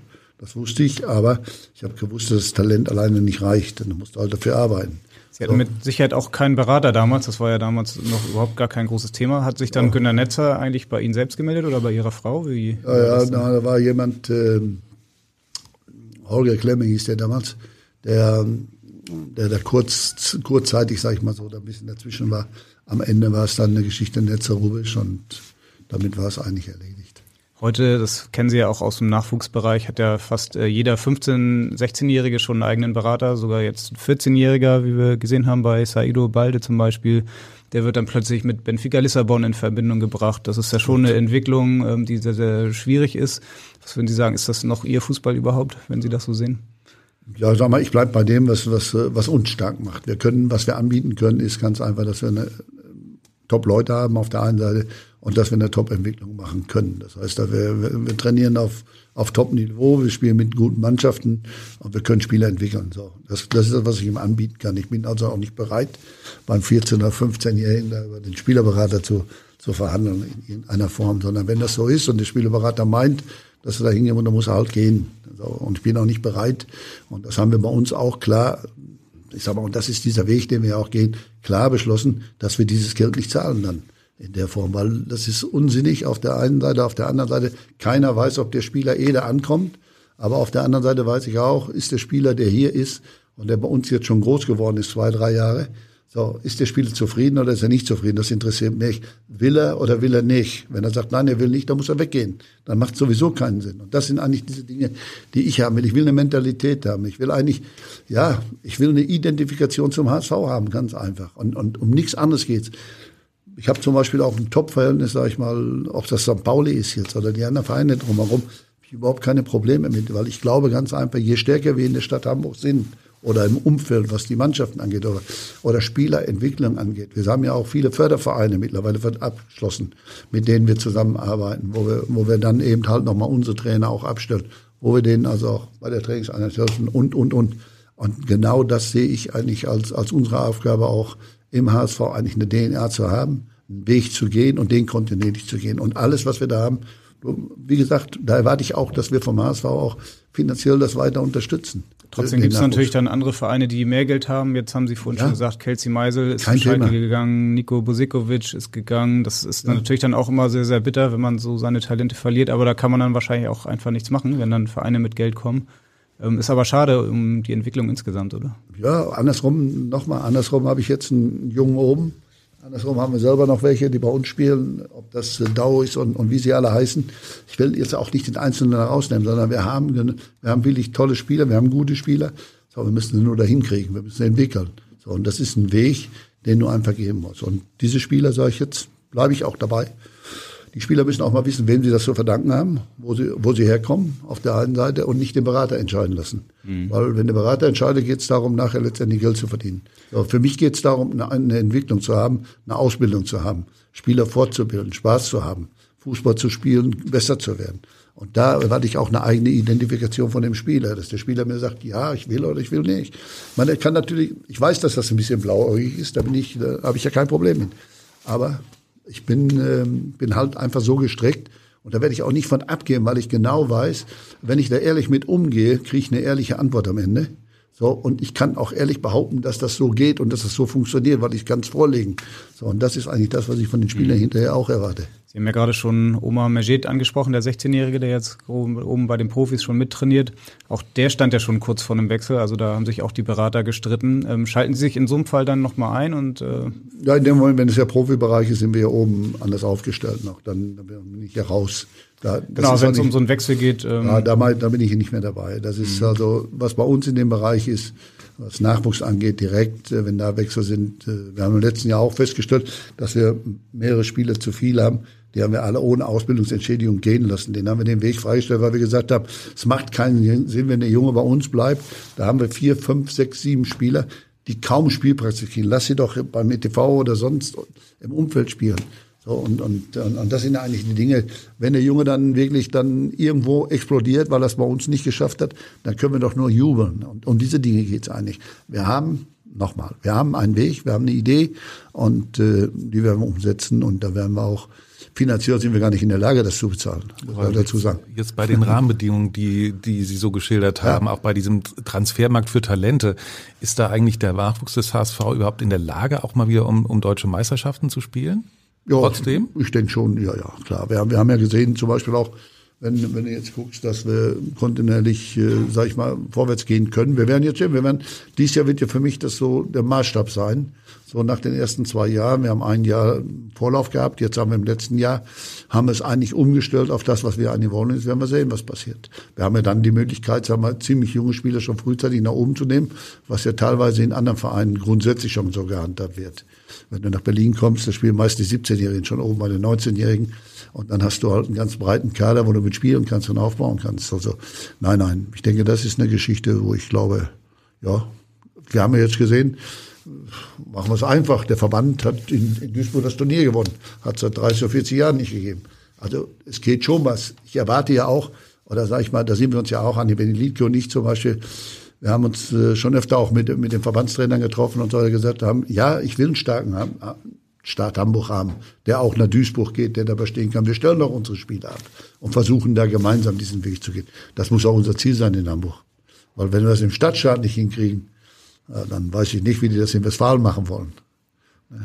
Die Masse an Spieler wie die in Westfalen oder Bayern, die haben wir natürlich nicht. Also müssen wir schon gezielt dahin gucken. Mhm. Das heißt, so eine deutsche Meisterschaft ist schon noch in, in Ihrer Zeit. Wollen Sie das nochmal erleben mit dem Nachwuchs? Du stellst jetzt Fragen. Also, ob es in meiner Zeit ist, weiß ich nicht. Aber ich meine, das ist ja das, das muss ja einfach das Ziel. Nochmal, das ist ja nicht nur mein Ziel oder ich bin ja nur einer der Antreiber damit jetzt. Am Ende des Tages nachher bleibt es einfach da liegen. Was hast du an Personal? Was hast du an Leuten? Was sind sie bereit zu investieren? Und um nichts anderes geht. Es geht hier nicht mehr um Eitelkeiten. Also das Ding, dieser, dieser Zug ist abgefahren. Ja. Hier geht es eigentlich um den Spieler und hier geht es um den HSV und um nichts nichts weiter. Genau, das ist doch ein schönes Schlusswort zum Thema Nachwuchs. Aber wo wir gerade da noch beim Nachwuchs sind, haben wir noch eine Fanfrage und zwar von einem jungen HSV-Fan namens Ben. Und der hat eine Frage nach einer anderen Sturmlegende des HSV. Und genau, hören wir mal rein. Hallo Horst, ich bin Ben. Ich habe eine Frage zu Uwe Seeler. Also warum ist, hat Uwe Seeler sein ganzes Leben lang beim HSV gespielt? ja, Ben, die Frage kann ich dir natürlich schlecht beantworten. Aber nein, ich denke mal, Uwe Seeler ist, äh, ist hier geboren, hat hier ewig und drei Tage gespielt, hat nie das Bedürfnis gehabt, woanders hinzugehen. Und ähm, ich habe Uwe ja zuletzt im letzten halben Jahr zwei oder dreimal auch zu Hause wieder besucht, wenn ich dann im, im Campus bin in Norderstedt. Und äh, der wird sich natürlich auch nichts anderes wünschen, als dass der HSV ehrlich wieder Erstligist ist. Und äh, Uwe wird sich also nicht mehr verändern. Uwe ist, bleibt und wird immer HSVer sein. Und deswegen, glaube ich, hat er auch die ganzen Jahre, weil er das so, so gesehen hat, als Spieler äh, auch nie die Idee gehabt, woanders hinzugehen. Er hat sicherlich die Möglichkeiten gekriegt, glaube ich, einmal. Kann ja, mich erinnern. Inter Mailand. Inter Mailand und so weiter, hat es aber nicht getan und ist also dem HSV damals treu geblieben. Nein. Und äh, ja, ich finde das eigentlich super, muss ich halt dazu sagen. Ich also was gibt's heute nicht mehr, ne? Ein begehrtes Sturmtalent bei einem Verein bleibt, gibt's also. Ja, heute ist ja der Markt ja in der in ich der gedacht, Messi, selbst Messi nicht. Naja, aber Thomas Messi, Müller ist so der Letzte. Ne? Der ja, Thomas Müller ist so einer der Letzten. Oder Christian Streich da in Freiburg, der spielt auch schon zwölf Jahre. Aber wie gesagt, das, ja, so ein paar Ausnahmen gibt's noch. Aber das, äh, nein. Die Frage ist halt eigentlich immer, was will auch jeder selber? Willst du weiter, willst du nicht weiter? Hast du. Aber auch für mich war es damals eine Geschichte. Gerd Witschakowski ist leider schon verstorben. Er hat mit mir zusammen in Essen gespielt. Er hat immer zu mir gesagt, Langer, du musst nach Hamburg. Ich sage, was soll ich in Hamburg? Da haben wir in Essen erste Liga gespielt. Und da hat er gesagt, du musst nach Hamburg, glaub es mir. Und er hat recht behalten. In Hamburg gelandet bin, hat er mir das jedes Mal vorgehalten. Und ähm, haben uns dann auch ein paar Mal noch getroffen. Aber wie gesagt, das sind halt so Sachen, wo du dann einfach sagen musst, ja, was machst du jetzt? Hast du diese Angebote, hast du diese Möglichkeiten? Oder bleibst du bei dem, was du da gerade hast? Das muss dann jeder für sich entscheiden. Ja, wobei sie ja auch fast in Frankfurt gelandet wären. Ne? Sie hatten ja das schon einen Vertrag. Das, das war davor, ne ja, das war die Nebengeschichte. was, was, würden Sie denn so einem jungen Spieler, so einem jungen Stürmer wie Robin Meissner raten? Den haben Sie ja vor einem Jahr aus dem Hut gezaubert, hat dann direkt drei Tore in drei Spielen gemacht. Danach kam er jetzt nicht mehr so richtig zum Zug, ähm, war dann mal in Rostock kurz. Äh, der will jetzt natürlich auch spielen, hat hinter Robert Glatze natürlich wenig Chancen. Ja. Ähm, jetzt strebt er möglicherweise nochmal ein Leihgeschäft an. Was würden Sie Na gut, bei mir, bei, bei, mir hat er ja auch die drei, vier Spiele gemacht und hat eigentlich gezeigt, dass er Tore schießen kann, aber da hat er dann mit äh, Tirole zusammengespielt. Äh, nein, nochmal, Robin muss einfach, muss einfach übers Training kommen jetzt. Das heißt, er war jetzt in Rostock, da muss man halt da fairerweise dazu sagen, äh, er war verletzt, dann war er auch krank mit Corona, glaube ich, da ist er ein bisschen lange ausgefallen. Und ähm, jetzt geht's eigentlich für ihn darum, eigentlich in diesem Jahr, egal wie, der, der braucht nie jammern oder sonst irgendwas, der muss da draufbeißen. Du musst Gas geben. Es gibt ja Mittel und Wege, auch deinen Trainer zu überzeugen, dass er dich aufstellt oder dass er dich nimmt. Und äh, das musst du dann halt jeden Tag machen. Das nützt nichts. Und wenn das dann wirklich nicht der Fall ist, dann muss er sich halt überlegen, ob er woanders hingeht. Mhm. Naja, aber wie gesagt, erstmal geht es in erster Linie darum, sag ich mal, dass ich mich selber hinterfrage, was muss ich eigentlich tun, damit ich spielen will, dass ich auch richtig hingucke. Das habe ich ja auch immer gesagt. Äh, ich habe ja auch mit Leuten zusammengespielt, wie mit Burgsmüller oder Hanse, damals Nationalmannschaft, dann hat Kalle Rummenigge gespielt, dann was Klaus Allos hat gespielt, Klaus Fischer war da. Da habe ich gedacht, ob du da spielst, das ist dann die Frage. Und dann ist die Frage an ihn, was machst du im Training? Gibst du Gas, gibst du kein Gas? Nimmt der Trainer dich, nimmt er nicht? Die Entscheidung liegt ja dann nachher beim Trainer. Und ich kann mich noch erinnern, auch, auch vom Finale im, in Rom, wo wir dann das wo Obermeister wurden. Ne? Zwei Tage vorher kommt der Jupp und hat mich gefragt, wie ich mich fühle und äh, er weiß und hat mir dann gesagt, er weiß noch nicht, ob er mich aufstellt. Da ich gesagt, Trainer, ist Ihre Entscheidung. Ich sag, aber eins weiß ich, wenn ich spiele, ich spiele 100 Prozent. Mehr habe ich eigentlich damals nicht gesagt und am Ende hat er ja alles richtig gemacht. Ich auch. Ne, dazu, das kommt dann dazu. Nein, ne, nochmal. Zwei Tore. Äh, ja, aber auf der anderen Seite, und das sind also Dinge, die mich ja auch geprägt haben, dass dann der Trainer kommt und spricht zwei Tage vorher, weil ich war immer, ich war auch immer darauf angewiesen, dass, dass die Leute mit mir reden. Weil ich habe ja mit ihm auch genauso gut den Disput gehabt bei der Weltmeisterschaft. Äh, als, als ich dann alle, ich habe alle Spiele gemacht in der Vorbereitung, aber haben wir nicht gespielt. Und dann kam eine Mannschaftssitzung und da hieß es dann in der Mannschaftssitzung auf einmal, ja, die, die spielen, wissen's. So, dann, dann sitzt du da wie so ein, wie so ein begossener Pudel. Und äh, dann habe ich dann auch meine Meinung dazu gesagt. Dann was eskaliert, die ganze Geschichte. Und äh, nein, ich war eigentlich immer derjenige, welcher, der eigentlich nur offene Worte haben wollte und äh, mit dem man eigentlich nur kommunizieren kann, ohne Probleme. Und ich habe auch nie Schwierigkeiten mit, mit, mit Fischer, Rummenigge oder wie die sonst alle heißen, äh, gehabt, sondern ich habe es also immer so gesehen, ich war eigentlich immer dankbar, dass ich mit denen spielen durfte. Weil das waren alles Top-Spieler, weil die konnten die Bälle, Hansi Müller, Felix Magath, die haben die, die Bälle da hingespielt, du brauchst nur laufen, die treffen dich. Das ist doch viel einfacher. So, und da musst du halt einfach auch mal irgendwann dankbar sein und äh, mhm das ist Geben und Nehmen. Bleib Vielleicht dann auch der Rat an Robin Meissner, einfach ähm, beim HSV bleiben im Training, dann auch lernen von Robert Glatzel zum Beispiel und dann auf die Chance warten. Ist und, das, äh, das ist ja. bei jedem kleinen, bei jedem jungen Spieler so. Und außerdem äh, nochmal, wir reden hier von 20, 21, 22-Jährigen. Wir sind noch am Anfang. Ne? Ich kann sagen, Sie haben mit 25, glaube ich, erst so richtig angefangen. Ja, ich bin mit 24 angefangen. Ne? Und dann habe ich doch, dann war so der nächste Traum, Ach, habe ich gedacht, Nationalmannschaft kannst du auch noch mal spielen. Und dann war ein Länderspiel, die B-Nationalmannschaft in Essen. Da habe ich gedacht, naja, kriegst vielleicht eine Einladung, weil ich hatte ja schon 41 Tore so ungefähr. Ist aber dann nicht gekommen, aber die Einladung ist dann gekommen, wo ich in Hamburg war. Das war dann der nächste Schritt wieder. So, und so konntest du dann immer so die Ziele für dich auch setzen. Ne? Und da musst du dich halt immer wieder hinterfragen, kannst du das oder kannst du es nicht? Die Ehrlichkeit musst du haben. Bleib ja. ich dabei. Rostock äh, fiel schon als Stichwort. Robin Meissner war da äh, in der vergangenen Saison verliehen. Die kommen jetzt, äh, Sie waren 93 in Rostock. Ja. Äh, welche Verbindung, was, äh, was verbindet Sie noch mit Rostock? Ja, das ist, ich meine, das ist eine lange Zeit her, eigentlich wenig. Ich habe also kaum Kontakt, also wenig Kontakt. Herbert Maron vielleicht noch mal hin und wieder gehabt, mit dem einen oder anderen Spieler noch im Nachhinein, aber eigentlich nichts mehr nach, nach 83. Und weil ich, ich war ja nur ein halbes Jahr da, ich habe nach Erich Rutemöller übernommen und, Sollten äh, auch den Aufstieg schaffen? Ne? Wir haben den Aufstieg nicht geschafft. Äh, da haben uns dann nachher am Ende haben uns, äh, haben wir zu Hause gegen Fortuna Köln verloren. Und damit war der Aufstieg eigentlich weg. Und äh, dann war es eigentlich geplant, dass wir in den neuen Saison neu angreifen. Aber dann gab es einige unterschiedliche Auffassungen, wer was macht und wo macht und wie macht. Und dann habe ich eigentlich gesagt, nein, ich hatte den Vertrag eigentlich vorliegen, den Zweijahresvertrag, habe ihn aber nicht unterschrieben und habe ihn einfach zurückgegeben.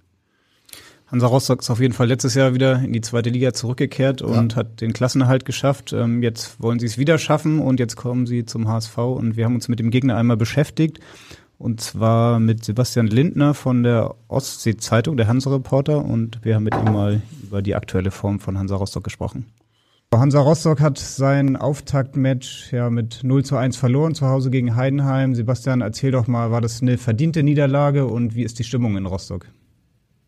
die Niederlage muss man sicherlich so als äh, verdient bezeichnen, ja. Was ähm, nach vorne von Hansa gezeigt wurde, war eigentlich nicht das, was, was, was in der Vorbereitung äh, präsentiert wurde. Und dementsprechend, ähm, weil eben die Vorbereitung auch so gut lief, mit eigentlich äh, guten Ergebnissen in den Testspielen, auch gegen starke Gegner, ist die, die Stimmung jetzt schon ein bisschen ähm, geknickt. Das hatte man sich eigentlich anders vorgestellt, ja. Hansa hat ja auch einiges gemacht auf dem Transfermarkt, hat ein paar Leute verloren. Aus unserer Sicht natürlich interessant. Zwei Hamburger Jungs, Hanno Behrens, Bentley Baxter Barnes sind jetzt nicht mehr mhm. dabei. Robin Meissner ist äh, zurück beim HSV. Hat, der HS, äh, hat Hansa Rostock offensiv jetzt noch Probleme? Ähm, könntet ihr da noch einen neuen gebrauchen? Das ähm, wäre sicherlich äh, gut, da noch jemanden zu holen, ja es ist jetzt nicht unbedingt angedacht, zumindest äh, was, was Trainer und Management zu sagen, aber John Farouk ist eigentlich der Einzige, der im letzten Jahr so richtig gut getroffen hat. Also da wäre gut, wenn da noch was gemacht werden würde. Ja, Hansa hat ja relativ viele Neuzugänge auch schon geholt, viele ablösefrei, auch jetzt eher unbekanntere Namen. Würdest du denn sagen, dass Hansa Rostock sich im Vergleich zur vergangenen Saison verstärkt hat? Eigentlich denke ich schon, dass es, dass es eine Verstärkung im Kader gibt, vor allen Dingen äh, mit Sebastian Till, der aus äh, eigentlich, eigentlich aus Luxemburg kommt, vorher aber auch Champions League gespielt hatte. Auch ansonsten, was so geholt wurde, Kai Bröger äh, hat sich gut präsentiert am Anfang, Dennis Dressel auch. Du hast ja auch Robin Meissner wahrscheinlich in der vergangenen Saison beobachtet. Für ihn lief die Leihe nicht so richtig gut. Er sucht auch jetzt wieder einen Verein, wo er mehr spielen kann. Glaubst du nochmal Hansa Rostock könnte eine Option sein? Mm, also den Eindruck hatte ich nicht. Ich glaube auch nicht, dass äh, man von Rostocker Seite so wirklich zufrieden mit ihm war. Deswegen sehe ich die Chancen da eher schlecht. Für Hansa Rostock war der frühzeitige Klassenhalt ja durchaus ein großer Erfolg als Aufsteiger. Wie würdest du es dieses Jahr einschätzen? Geht es für Hansa wieder nur um den Klassenerhalt? Ah, das kommt wahrscheinlich äh, darauf an, wie man jetzt in die Saison reinkommt. Der, das Auftaktprogramm ähm, ist kein einfaches. Heidenheim hatte man jetzt schon, jetzt der HSV, die nächsten Gegner Darmstadt, Pauli, Bielefeld. Mehr als gesichertes Mittelfeld, denke ich, wird es nicht. Aber das Ziel war eigentlich, Zielstellung war, besser zu werden als im letzten Jahr. Zumindest ein kleines bisschen. In Hamburg freuen sich viele auf das erste Heimspiel gegen Hansa Rostock. Der Volkspark wird mit Sicherheit voll sein und auch Hansa Rostock wird ja viele Fans mitbringen. Beim letzten Mal gab es ja noch Corona-Beschränkungen, da haben die Hansa-Fans von sich aus gesagt, wir kommen nicht. Jetzt werden sie kommen. Es gab vor dem letzten Spiel in Rostock am letzten Spieltag ja durchaus auch ein paar Probleme. Da wurden auch HSV-Fans im Zug ähm, attackiert. Ähm, ja, was denkst du, wird es auch diesmal wieder Ärger geben? Ich will nicht sagen, man muss ja grundsätzlich davon ausgehen, dass immer irgendwas passiert, aber die Wahrscheinlichkeit ist zumindest da, dass, dass es wieder rund geht. Man hat jetzt noch nichts gehört, dass es irgendwie wieder ähm, Schlägereien, Ärger geben soll. Manchmal deutet sich ja sowas auch schon mal deutlich im Vorfeld an, aber bisher hat man da eigentlich nichts gehört in die Richtung. Ja, vielen Dank an Sebastian Littner von der, von der Ostsee-Zeitung aus Rostock. Ähm, Stimmung ist gedämpft bei Hansa, jetzt nach der Auftaktniederlage gegen Heidenheim. Das hatten sie sich wahrscheinlich etwas anders vorgestellt. Jetzt geht's zum HSV. Das ist natürlich schon ähm, ja, ein schweres Auftaktprogramm. Worauf kommt es für den HSV jetzt an in diesem Spiel gegen Rostock? Nein, ich denke mal, die Favoritenrolle ist ja eigentlich klar und es geht eigentlich darum, dass wir im, im eigenen Stadion auch bestimmen, was da passiert. Also ich denke mal, äh, dass in Hamburg eigentlich nicht viele Punkte zu holen sind, hoffe ich wenigstens, sondern dass wir da von Anfang an jetzt äh, mit dem Saisonstart, mit den Zuschauern in den Rücken, äh, von Anfang an auch das Kommando übernehmen werden und das Spiel für uns entscheiden werden. Das würde wahrscheinlich sportlicher Erfolg für äh, zusätzliche Ruhe sorgen. Ein bisschen unruhig war es jetzt so in der Sommerpause. Gehört das beim HSV eigentlich so dazu? Nehmen Sie das so ganz gelassen, würde ich mal vermuten fast, dass Sie das so. Ja, gelassen nimmt man es ja nie, aber ähm, nein, ich denke, die Frage immer muss ja eigentlich lauten, muss das eigentlich sein? Und äh, nein, ich denke, es muss nicht sein. Ich denke ganz einfach, nach den, äh, was im letzten Jahr gelaufen ist, also vor allen Dingen zum Schluss der Saison, wo man sich einig war, klar, du musst gewinnen, du musst gehen, du musst machen. Und man hat gesehen, wenn alle zusammenrücken und wenn man sich auf das Sportliche konzentriert, geht es. Klar, kannst du gegen Berlin, haben es halt nicht geschafft, aber ich denke mal, äh, jetzt den Weg da weiterzugehen, anzuknüpfen und dann nochmal 10, 10, 15 Prozent draufzupacken, das muss eigentlich unser Ziel sein. Wir müssen ja, jetzt, wir müssen ja eigentlich normalerweise besser sein als letztes Jahr. Die Mannschaft hat sich weiterentwickelt. Wir wissen, was gespielt wird. Jeder kennt jetzt seine Rolle. So und ähm, deswegen sagen wir, passt das erste Spiel eigentlich. Für mich passt das eigentlich ganz gut in die Reihe rein. Jetzt, du spielst schlecht und gewinnst 2-0. Letztes Jahr war es so, du hast schlecht gespielt, hast du sowieso verloren. Oder du hast gut gespielt und hast das Spiel dann zum Schluss nochmal ins Sand gesetzt. Nein, ich meine, du kannst es immer spielen, wie du es gerne hättest. Aber für mich geht es jetzt eigentlich darum, okay, der Start war okay mit diesem 2-0, das hat auch jeder erwartet. So, und das nächste wird Rostock sein, erwartet auch jeder, dass das Spiel gewinnt und so muss es auch angehen. Deswegen bleibe ich eigentlich dabei. Ich hätte ja fast gesagt, wie bei den Frauen, macht keinen Sinn, ein Spiel zu verlieren. Ich habe eben versucht zu erklären. Ich denke mal, wenn man in dem Volkspark ins Stadion geht mit 50.000, dann, oder 60.000 ist, je nachdem 57 werden es sein, gehe ich mal von aus, äh, da muss es eigentlich klar sein, wer der Sieger ist, wer da rausgeht. So, und da, da musst du alles bündeln, da musst du alles reinpacken. Und wir gehen davon aus, wir haben 38 Spiele und am Ende müssen wir oben stehen. Jonas Bolt haben Sie vorhin schon angesprochen, den Sportvorstand, der versucht ja Ruhe reinzubringen mit seiner Art. Ähm, ist er nach innen auch immer so cool, wie er nach außen wirkt? Also nochmal, nochmal, ich meine, dass der auch drauf beißt, ich glaube, da sind wir, da sind wir uns alle einig drüber. Nein, aber er hat eine Art, die, die einfach gut ist und er hat auch eine gute Art, sag ich mal, mit Leuten umzugehen. Und äh, ich muss halt einfach sagen, nein, ich habe, oder ich sag's mal selbst, jetzt der ganze Nachwuchs in der Form, wir haben immer Top-Unterstützung gehabt. Ich habe ja diese vier Spiele auch gemacht. wo, wo wir überlegt haben, was machen wir jetzt so. Der habe ich gesagt, okay, ich mach's. Aber ich habe dann von vornherein gesagt, aber nur diese, diese drei Spiele und, äh, und diese vier Wochen. Und äh, da muss ich halt sagen, die Unterstützung war da eigentlich top. Und nein, ich sage jetzt auch, man kann ja über, man kann ja sicherlich über alles diskutieren, aber ich denke, aber im Moment sind wir genau richtig aufgestellt. Ob es Trainer ist, ob es Jonas ist, äh, und dass wir ja eigentlich klaren Plan haben, wo wir hinwollen, was wir machen. Und das ist das Entscheidende. Und jetzt geht es eigentlich darum, eigentlich mit den Möglichkeiten, die wir wirklich noch, ja, sag ich mal, haben im Moment, ob es finanziell ist oder sonstige Möglichkeiten, eigentlich für uns so weit auszuschöpfen, dass wir wirklich dieses Ziel auch erreichen. Alles andere darf auch kein, es darf auch jetzt keine Ausreden geben. Es muss jetzt halt klar sein für jeden Spieler auch, dass er die Verantwortung mittragen muss, mitgehen muss. Und ich denke, dann schaffen wir das Ziel auch. Man merkt ja, dass Sie ein großes Vertrauensverhältnis äh, zu Jonas Bolt haben. Sie haben, glaube ich, mal gesagt, dass Sie Ihr Verbleib mit dem von Jonas Bolt verknüpfen. Ist das immer noch so? Ja, ja, natürlich. Dann, ja. Bei mir war es halt von Anfang an so, dass ich gesagt habe, okay, wer macht es? Oder weil es war ja, war ja, klar, ich wusste, dass Jonas das ist. Und wir haben ja vorher auch schon gesprochen. Es war ja noch ein Jahr davor, bevor ich überhaupt gekommen bin, haben wir schon miteinander gesprochen. Und dann haben wir uns immer wieder nochmal getroffen. Deswegen sage ich ja, der liebt unsere Mettbrötchen. Und äh, nein, und wir waren, wir waren eigentlich immer deckungsgleich, weil ich habe in der Zeit DFB mit ihm auch, auch zu tun gehabt, über Leverkusen und und und. Und deswegen war es für mich, weil ich weiß genau, er steht. So, und, und das war für mich immer wichtig. Wenn ich eine Aussage kriege, brauche ich eine Aussage, wo ich mich drauf verlassen kann, wo, wo ich sagen kann, okay, hat er nicht gesagt, ich, am Ende des Tages muss ich die Leute kennen, wenn ich, wenn ich kontinuierlich damit arbeiten soll. Und äh, da muss ich halt einfach sagen, da bin ich mit, mit ihm hochzufrieden und äh, ich denke, dass er auch der richtige Mann ist bei uns.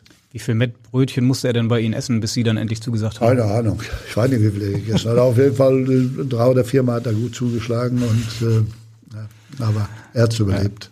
Ja. ja. Sehr gut. Wir müssen so langsam zum Ende kommen, ähm, genau, und wollen aber zum Abschluss noch mal ein bisschen in der Vergangenheit schwelgen und das machen wir mit unserer Abschlussrubrik. Gut. Meine Top 3. Ja, und zwar wollen wir Ihr Gedächtnis prüfen, aber ich bin da ganz zuversichtlich und äh, wollen Sie fragen, äh, welches Ihre drei schönsten Tore waren, an die Sie sich besonders gerne erinnern. Ich hätte da ein, zwei Vermutungen. Aber ja, aber ich glaube nicht, dass, dass ihr da richtig liegt. Okay. Also das ist nach schön gefragt. Also wahrscheinlich meinst du die wichtigen, die oder? Die wichtigsten, schön, ja. Schön und wichtig ist ja höchstwahrscheinlich gleich. Kann man zumindest so sehen. Wichtig für sich selbst, ja, wenn genau. sie schön sind. Also ich habe immer gesagt, für mich haben immer gesagt, die schönsten und die wichtigsten Tore waren ja die bei der Europameisterschaft und da und da und da. Oder München 4-3. 4-3, klar. Okay. Steht beides hier ist, auf dem Zettel. Ist schon. natürlich, steht da drin. Das habe ich mir gedacht. Aber für mich war es halt immer wichtig. Ich kann mich erinnern, äh, in Rohrbas Essen, vier Tage vom ersten Spiel gegen Uerdingen, habe ich Herrn Burgsmüller verletzt. Und dadurch habe ich dann gespielt am Wochenende und habe das 1-0 per Kopf gemacht und habe das 2-1 per Kopf gemacht. Habe ich mir immer gedacht, so im Nachhinein, weil sie mich immer gefragt haben, was waren ihre wichtigsten oder schönsten Tore. Da habe ich immer gesagt, wenn ich diese beiden Tore nicht gemacht hätte, was wäre dann passiert? Wäre ich durchgekommen, wäre ich nicht durchgekommen. Ist natürlich jetzt so ein ne, hätte, wenn und aber, aber das waren für mich eigentlich so immer die entscheidendsten Tore. Klar, das Entscheidende in München, das 4-3, brauchen wir auch nicht. Wir können auch von Rom reden, diesen 89. Minute oder 88. Minute den Kopfball mit Ansage Rummenigge nach dem Eckball. Das waren ja nicht die schönsten Tore, oder? Also es war natürlich unglaublich ja, wichtig. Das schönste Tor habe ich gemacht, glaube ich, gegen München-Gladbach, wo ich den überlupft habe und nochmal und hin und her und dann reingehauen habe. Und dann habe ich eins in Kaiserslautern gemacht. Da bin ich ganz stolz drauf, zusammen mit Franz Beckenbauer. Da haben wir den ersten überlupft, ich habe mit dem Kopf zurückgespielt, den zweiten überlupft, hat der Franz ausgeholt, hat den nochmal drüber gespielt und dann baute ich den nur ins leere Tor stehen. Ich hatte ihn vorher schon so hingelegt, er brauchte ihn nur reinmachen. Aber er hat ihn trotzdem nochmal zurückgespielt. Das Video muss ich nochmal suchen, das kenne ich. Ist schon lange her. ja, sehr also, schön. Was hätten Sie jetzt, was hättest jetzt gewollt? Du hättest gewollt 4-3 München, was noch? Ja, ja ich glaube 80 natürlich. 80. Ja, aber 80 ich habe ein bisschen schön eigentlich wichtig natürlich auch gemeint, klar. Ja, ja. Ja, ja. Ich habe auch gedacht, so die ersten Spiele so für, für, für Essen, äh, die ersten Tore. Nein, aber nochmal, es ist ja auch alles so eine Geschichte. Zum Beispiel, ich habe hier in Hamburg, wo ich nach Ihnen gekommen bin, ich meine im Nachhinein, ich vergesse das eigentlich nicht. Aber gut, nach, nach, äh, im November hat einige gestanden, Fehleinkauf. So, drei Tore nur gemacht und, und, und. So. Und am Ende des Tages habe ich dann Branko gehabt, nur damit du auch mal siehst, dass das ein anderer Trainer war als das, was da immer steht. Mhm. Der ist dann zu mir in die Kabine gekommen am Sonntagmorgen und hat gesagt, mein Junge, liest du diese Zeitung da? Lag die Zeitung da, wo die Noten drin waren und da stand dann, ich war benotet, Geld nicht verdient. Und er sagt, Note 6 dann in dem Fall? Brauchst du nicht lesen, mein Junge. Da haben sie keine Ahnung. Spielst du weiter so, wie du immer gespielt hast? Deine Freund Kiegen hat alleine zehn Tore gemacht von dir. Das hilft natürlich. Das nur mal so zum Abschluss mitgeben, ja. weil das ja eigentlich auch für junge Spieler vielleicht ganz gut und ganz wichtig ist. Sollen Sie häufiger mal das Hamburger Abendblatt und die Einzelkritik in die Kabine legen? Jetzt wolltest du, jetzt musstest du, ich habe extra das andere Bildzeitung, habe ich nicht genannt, jetzt sind wir wieder da, aber dann kriegst du das auch zurück. Nein, und äh, wie gesagt, Bild hat es dann geschrieben und das war dann so, ich habe dann eigentlich nur gesagt, war eigentlich dankbar dafür, wenn du dann einen Trainer hast, der, der zwar immer in den Hintern getreten hat ne, und äh, dich immer wieder angestritzt gemacht hat und getan hat. Willi Reimann hat immer zu mir gesagt, ich verstehe nicht, dass du das überlebst. Und äh, naja, auf jeden Fall war es, an den, war es am Ende dann immer wieder so, dass man eben halt einfach gewusst hat, ja, der steht hinter dir, der hilft dir, der macht, der tut. Und das war, das war eigentlich immer das Entscheidende. Und das ist eigentlich das, was ich eigentlich heute auch versuche, meinen Jungen mitzugeben oder meinen Trainer mitzugeben. Ja, ihr könnt machen, was ihr wollt. Ihr müsst nur davon überzeugt sein, wenn ihr darüber nachgedacht habt und hin und her und ihr meint, das ist richtig, dann macht es. So, ich habe auch Fehler gemacht, genug, gar keine Frage. Und, und das muss man einfach wissen in, in diesem Sport. Wenn man bei der sportlichen, klar macht man Fehler. Wer irgendwas macht oder probiert, macht Fehler. Aber es wäre schlecht, wenn er keine machen würde. Dann wären wir alle perfekt und das würde dann auch nicht funktionieren, glaube ich. In Weil Sie Welt. haben ja auch früher gesagt, geht raus und macht Fehler, ne? Ja, habe ich oft gemacht. Und, und das sind nochmal, wichtig ist doch für mich, dass da nicht einer rausgeht, Angst hat, Fehler zu machen. Weil ist doch viel leichter, der macht einen Fehler und korrigiert ihn wieder. Oder die an, und ich sehe die anderen helfen ihm. Das sind so diese entscheidenden Dinge nachher, wo du, wo du auch weiterkommst. Sonst kommst du an. Du hast keine Entwicklung sonst. Wenn du keine Fehler machst, dann bist du davon überzeugt, ja, das passt. Und dann kommst du irgendwann an den Punkt, da wird die Liga vielleicht größer, da wird es international. So, und dann merkst du doch, das reicht nicht. Und dann, ja. und dann kannst du besser im Vorfeld, und das ist eigentlich das, was für junge Spieler wichtig ist, eigentlich zu spielen, selbst zu bestimmen. Ich meine, klar will ich wissen, was der Gegner macht. Aber mich interessiert der Gegner eigentlich nicht. Mich interessiert, was mache ich da. Wenn ich da auf den Platz gehe, will ich ja gewinnen. Das muss eigentlich mein Ziel sein. Und ich weiß, wie ich gewinnen kann. So. Da bin ich eigentlich genau da. Und das ist dann eben diese Verbindung Trainer, Spieler. Was haben wir trainiert? Was haben wir gemacht? So sind wir in der Lage, uns durchzusetzen. Und wenn dann wirklich mal einer kommt, behaupte ich jetzt mal, und der besser ist und gewinnt, dann ist das okay. Dann können wir da auch mit leben. Aber wenn, dann war ich zumindest noch am Platz, habe alles dafür getan, alles gegeben. Und das ist eigentlich das, diese DNA erwarte ich eigentlich. Das ist nicht, nichts anderes oben. Ist ja auch im Stadion oben, ob die Profis das sind oder meine U21 oder, oder 16, 15, 14, egal wer. So, ich will eigentlich nur sehen, dass wir diese DNA haben, dass wir da draufgehen, dieses Spiel gewinnen wollen. Es macht, es macht immer Sinn, Spiele zu gewinnen, auf jeden genau, Fall. Das vielleicht genau. als Schlusswort. Ja. Und, und, wir wollen jedenfalls nicht den Fehler machen, dass Sie einen Strafzettel noch bekommen. Ihr Parkschein ja. läuft langsam ab, ne? Ja, jetzt, jetzt habe ich noch vier Minuten. Okay. In jedem Fall vielen herzlichen Dank, Horst Rubisch. Hat richtig Spaß gemacht. Gerne, ich danke auch. Und dann bis zum nächsten Mal. Genau, bis zum nächsten Mal ist ein gutes Stichwort. Wir melden uns dann in der kommenden Woche wieder, dann nach dem Heimspiel gegen Rostock, vor dem Pokalspiel dann in Bayreuth und dann auch wieder mit einem Gast. Ja, bis dahin in Hamburg sagt man Tschüss, das wissen Sie, Herr Rubesch. Und bei uns heißt das auf Wiederhören und für die, die das Video gucken, auf Wiedersehen. Dankeschön, Tschüss. Weitere Podcasts vom Hamburger Abendblatt finden Sie auf abendblatt.de slash podcast.